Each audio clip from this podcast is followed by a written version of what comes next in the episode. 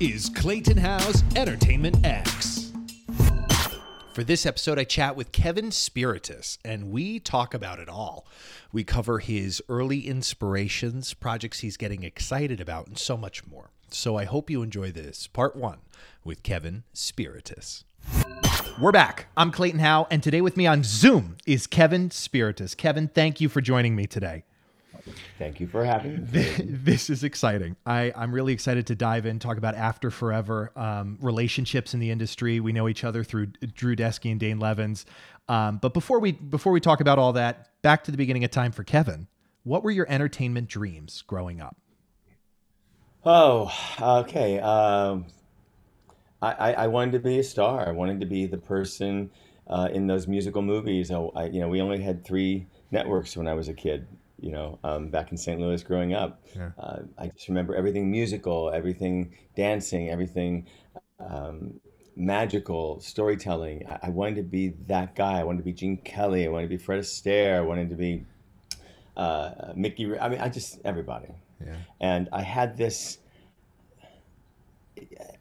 I don't know if words will describe it, but there was sort of like this pull from uh, from my heart chakra and my spirit would just I want to be on that television doing that with them. I can do that, and um, kind of taught myself how to dance through my gymnastics, and um, it was it was also it's interesting if I'm really honest about it. Growing up, I also knew that I was probably different um, than than the other kids in the neighborhood. I didn't know different was gay. I didn't know different was um, uh, maybe unacceptable or looked upon with some sort of judgment. But um, I thought if I could be what was on screen and accepted for success on that level, I wouldn't have to be looked at as that other thing that I knew was probably bubbling up inside me.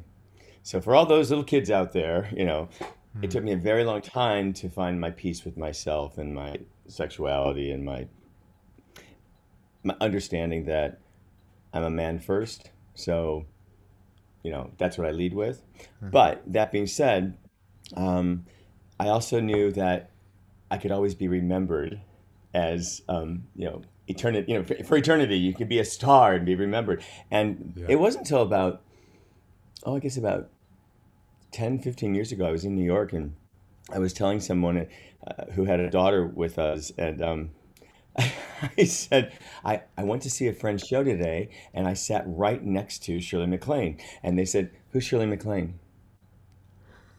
and I kind of went, Oh, well, that, that whole thing about living forever and being known forever, and that's, that's done. That's out. Mm. So it became, um, it became about that thing of wanting, you know, for forever being remembered and known for some great work to uh, focusing myself to becoming an artist and to to one who creates content that moves people, that heals people, heals myself. And if mm-hmm. I'm healing myself and you're watching that, whether it's through a song, whether it's through a story, whether it's through some sort of, um, you know, TV, film, or stage, I kind of feel if I'm healing myself and you're watching me and you're moved by me, there's some healing for you as well.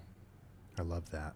I love that. How's that from fourth grade to to to to present day? Pretty damn good. As in fourth grade, even were you? Did you embrace being different, or did you ever try to fit in, or was it not? Or am no, I no, no, no. I, I was scared. I was scared of my sexuality. I was I was haunted by it. I thought. Um, there's actually there was a time in my life where every gay character in every uh, story being told. His name was Kevin. And um, what a sign! I, I talk about this, and and I, and I was like, oh my god, I, I'm I'm a Kevin. They're gonna know I'm gay. They're gonna know I'm different. They're gonna know I'm like that person. That my my understanding and all my communication from the world was, you can't be this thing hmm. because it'll kill you. It'll get it'll you know you will be um, outcast, you will not be accepted, uh, you can get AIDS, you know, people were, all that stuff, all that noise in my head. And, uh, you know, it, it was, it was the cross that I bared, you know, so to speak. And I, I kind of hid it for so very, very, very, very long, and jump cut to, um, you know, years and years of you know, coming coming into myself and, and coming into my um, sexuality and my my persona. I knew what I liked. I just kept it very quiet. It Mhm. wasn't something that I thought I had to or needed to talk about. Mm. And I had a great acting teacher named Milton Gonzalez who said, "You're a man first. You lead from being a man, and that's that's what it is. You know, you there's so many slices of you. You know, you can do everything. Yeah. But when it came time to, um, I guess in 2014, I was watching. I was watching all this new content being uh, created through the web series and, and the digital series that were popping up, and friends were doing so many different shows. And next thing I know, uh, I, I said to a friend of mine, "How did you get this? How did you create this? This is it's it's so amazing. The story that you're telling." My friend Sebastian Cause said, "I just wanted to write something personal and honest that I I could tell my story from." And I said, "Well, what do I know? What do I know about me?" And at that time, I was 50 and I was single and I was looking for love. So that's kind of how After Forever got created. You know, a single gay man going out into the world wanting to create love, and that's a whole other story. But so it took me a while to like not care about what was happening outside in the world, about what people were thinking about what gay is, what people, you know, of another sexuality, or mm. and everybody's got so many different terms for it now. Everyone's, you know, Right. everyone's got their own thing. Sure. So I bless it, I embrace it all, and What did growing up? What did your what did your parents teach you about kindness?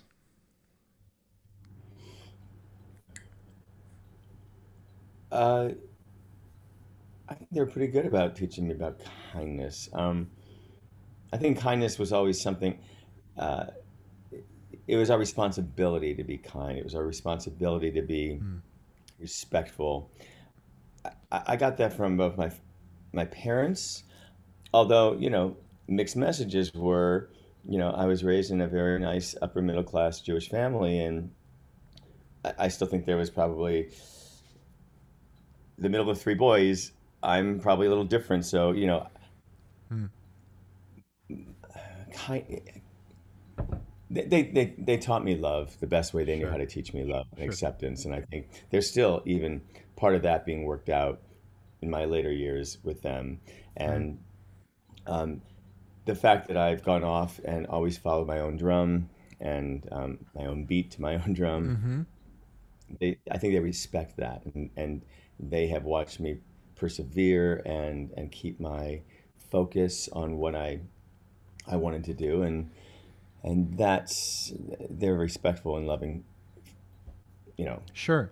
for what i've created so I yeah. th- teachers I, I have a lot of teachers i have a lot of teachers in my in my life and uh, one of them is joanne smiley she was my fourth grade music teacher and she was actually the one who kind of encouraged me to keep following my heart and my my my talent and we're still in touch today by the I way she's now the mayor of clarksville in in missouri but um i you know i i have to say she taught me kindness she taught me uh, love she taught me respect she taught me responsibility she taught me discipline um, Mhm.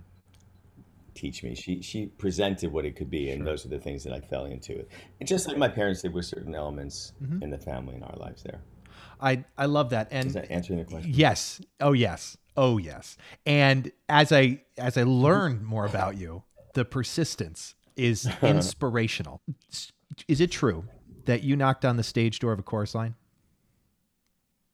I knocked it down. I I took a very large log with other men and we knocked it down. I love No, the visual. um, uh, I was.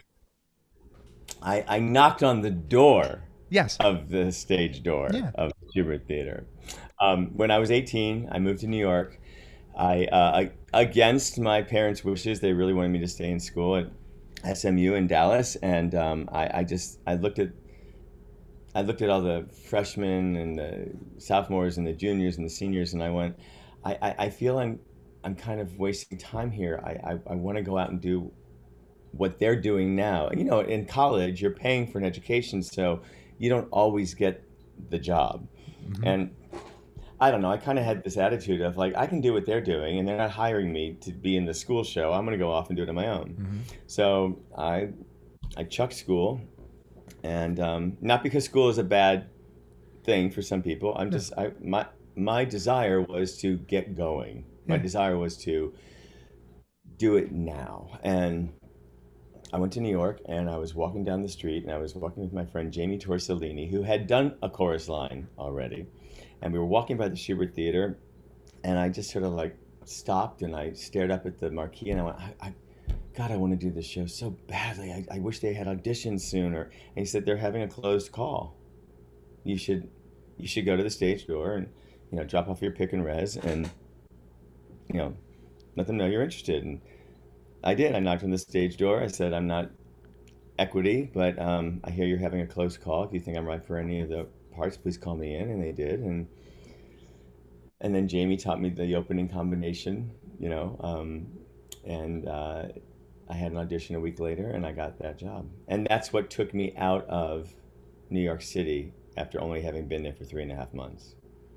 And I went on tour, and I went all over California. I went all over. Uh, Canada and the United States, and I ended up in Los Angeles a year and a half later, and that's where I I remained. I went back to do it on Broadway, I guess, about a year before it closed, hmm. and um, I had done it in different summer stock companies, but that was my knocking down the stage door at the Shubert Theater.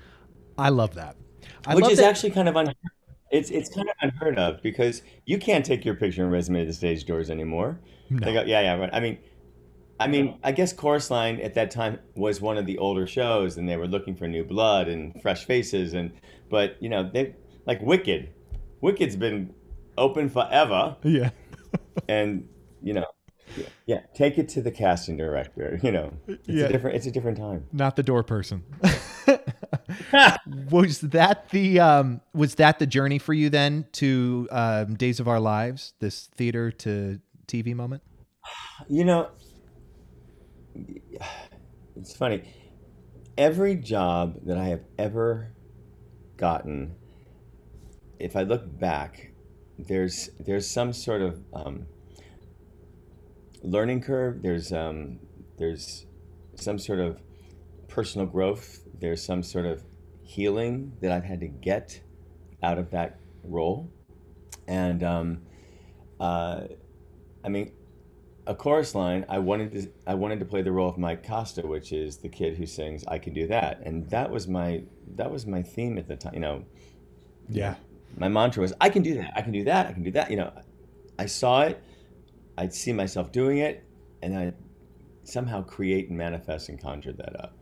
And um, so when I got out of uh, the tour and I ended up here in LA, that was 1982 um, an agent saw me. You know, there was a lot of auditions. There was a lot of me um, finding my center as uh, someone other than a chorus boy, and I had some work to do on myself, and uh, I had to get myself into acting class because it wasn't about stage and performing and and all like razzmatazz. Um, mm-hmm. Um, but I think the journey to that soap uh, role of Days of Our Lives had something to do with my persistence and my perseverance because I didn't have an agent.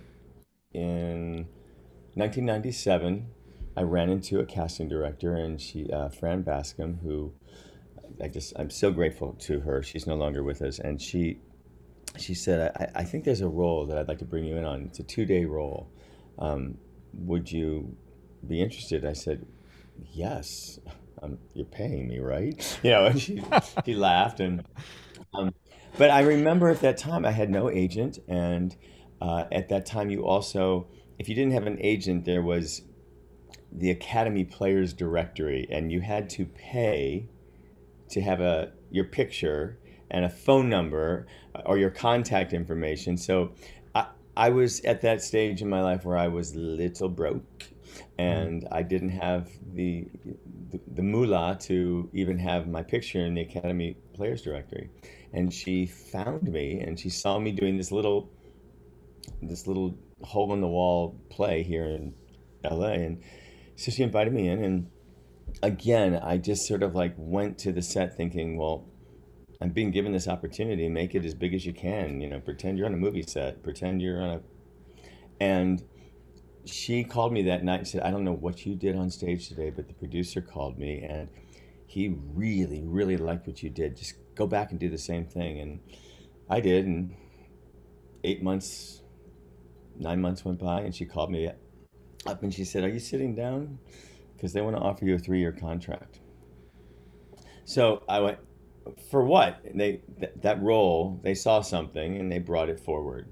And I, I think that's true of anything you do. If you if you're if you're involved from a place of honesty and integrity, and it's taken me a while to learn this, but you know, there was something that they saw there, and that kind of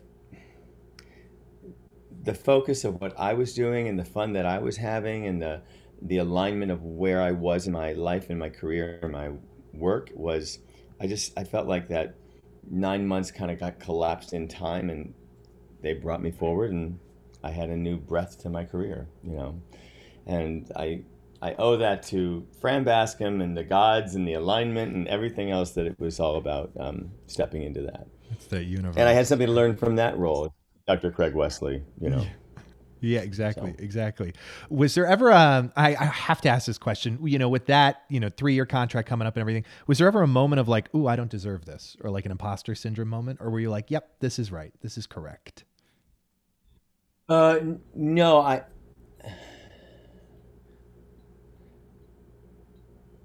I don't think I've ever had that, honestly. Um,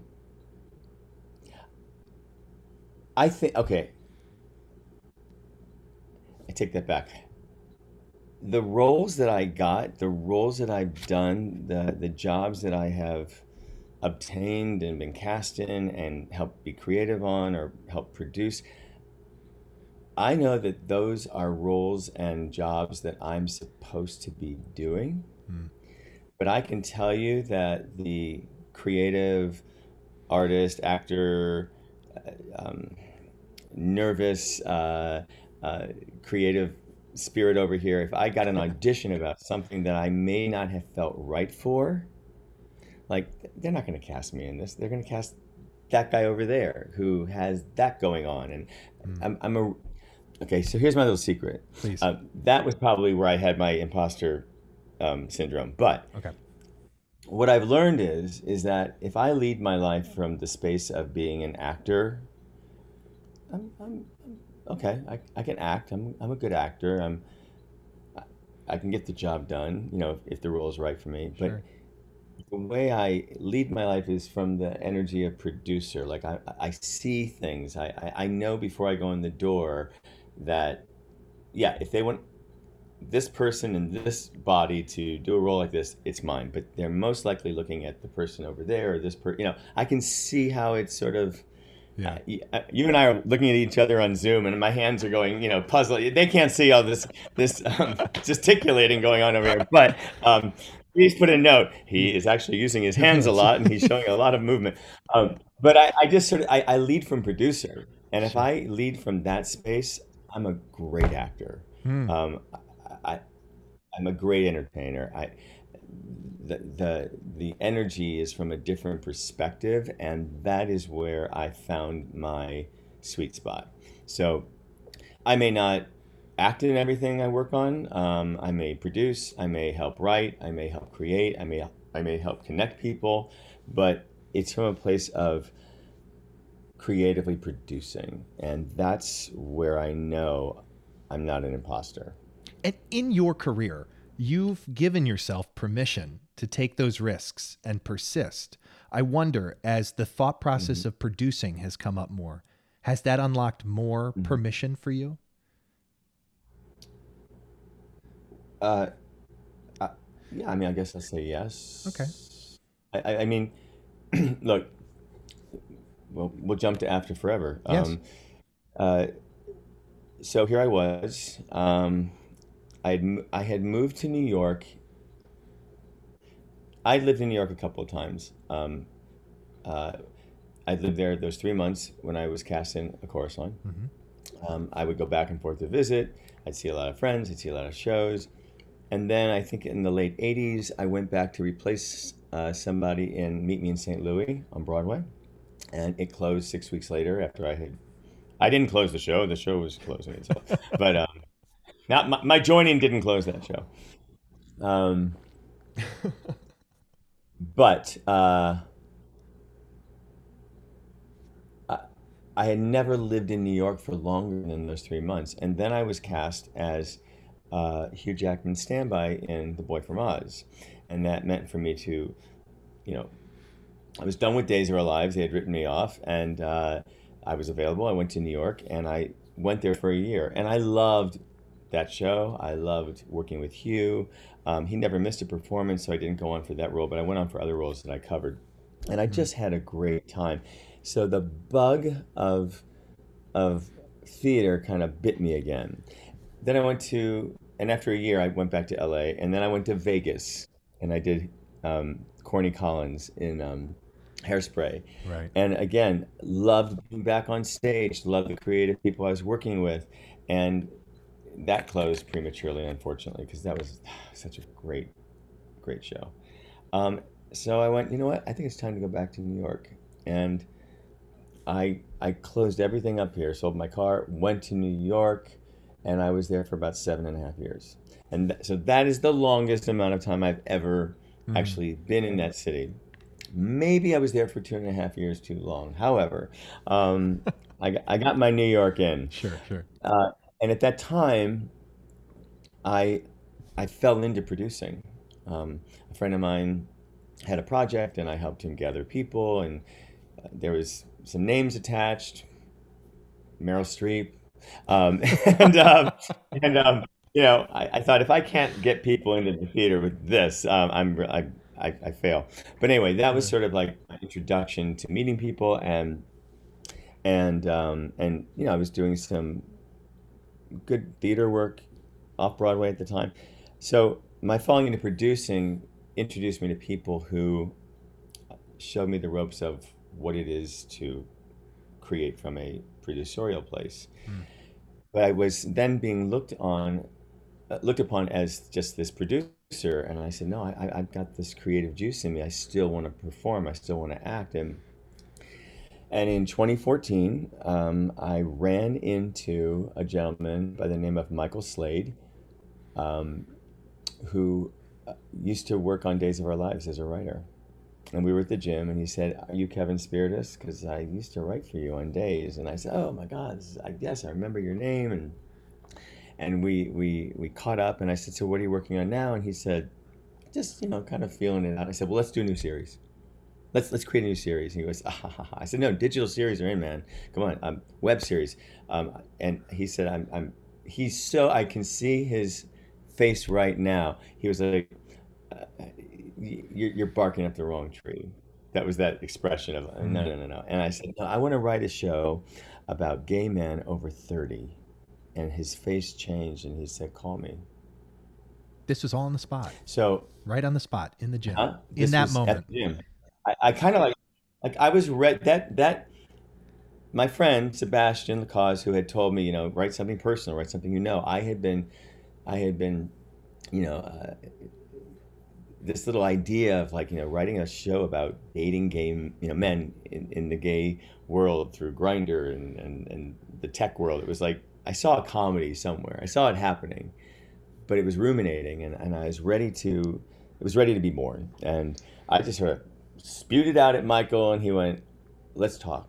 And those talks became after forever, and um, you know, I he said, "I really don't know anything about producing. I'm I, don't I can't raise money." And I said, I, "I'm not worried about that. Let's I, I'll do that. Like that's that's nothing. That's the easy part. Let's let's create." Yeah. Famous last words. um, by the way, season three, I'm raising money now. Um, anyway, so uh, there's a beautiful, long, um, uh, wonderful path of, of, of how we got to creating this story. And for those of you who are listening and who haven't seen After Forever, uh, spoiler alert, it's a story about two gay men in their 50s who, um, who have everything in life. They have perfect apartment, perfect relationship, perfect friends, perfect jobs, everything. And then one day, um, one of them gets a cancer diagnosis and we lose him. So Michael said to me, I don't know how to make this character that you want to play, Kevin, sympathetic. I mean, he said, you know, you, you kind of have everything lined up in this, you know, great list of things. Like, you know, you would be the perfect date. You know, what is not perfect about you? And I sort of made a joke. Um, uh, uh, I'm a, you know, I'm a very messy eater or something. He laughed and he said, "Is that why you don't have someone in your life?" And I said, "I, I just haven't crossed paths with that person yet. You know, that's always a, a work in progress. That's always a, that's always a, um, a lesson. You know, whatever those people come in and out of your life are Yeah. there to teach you. And I asked him, and I said, "What about you?" And I didn't know anything about Michael. I, I just knew that he was interested in the story.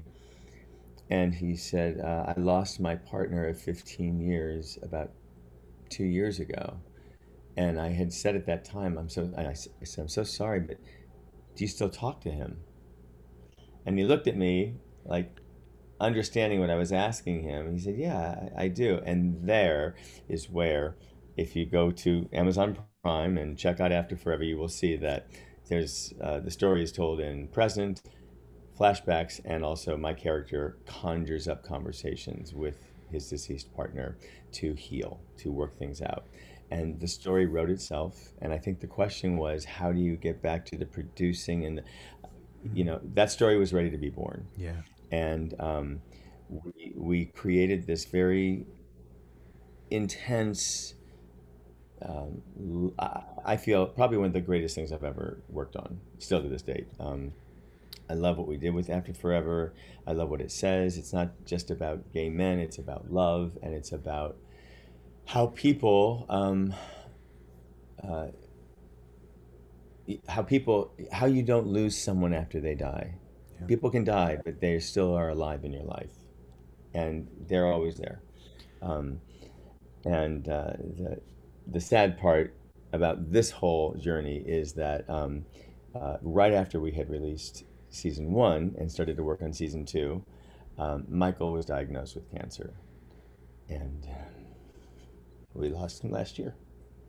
So I have this extraordinary, uh, uh, you know, piece of content, season three, the final season that we'd written together, and um, uh, it's it's our legacy and his legacy, and I wanted get it finished so we have the trilogy complete. But he's with me in spirit all the time, and um, I talk to him all the time. You know, he's not here in the physical world, but um, yeah, Has he given you answers? after forever now on on high. Exactly. You've been listening to Entertainment X, the podcast. You can follow Entertainment X on Instagram at underscore Entertainment X underscore. If you haven't yet, go to Apple Podcasts and subscribe, rate, and review this podcast. Join Clay next week for another curiosity conversation on Entertainment X. Thank you for listening.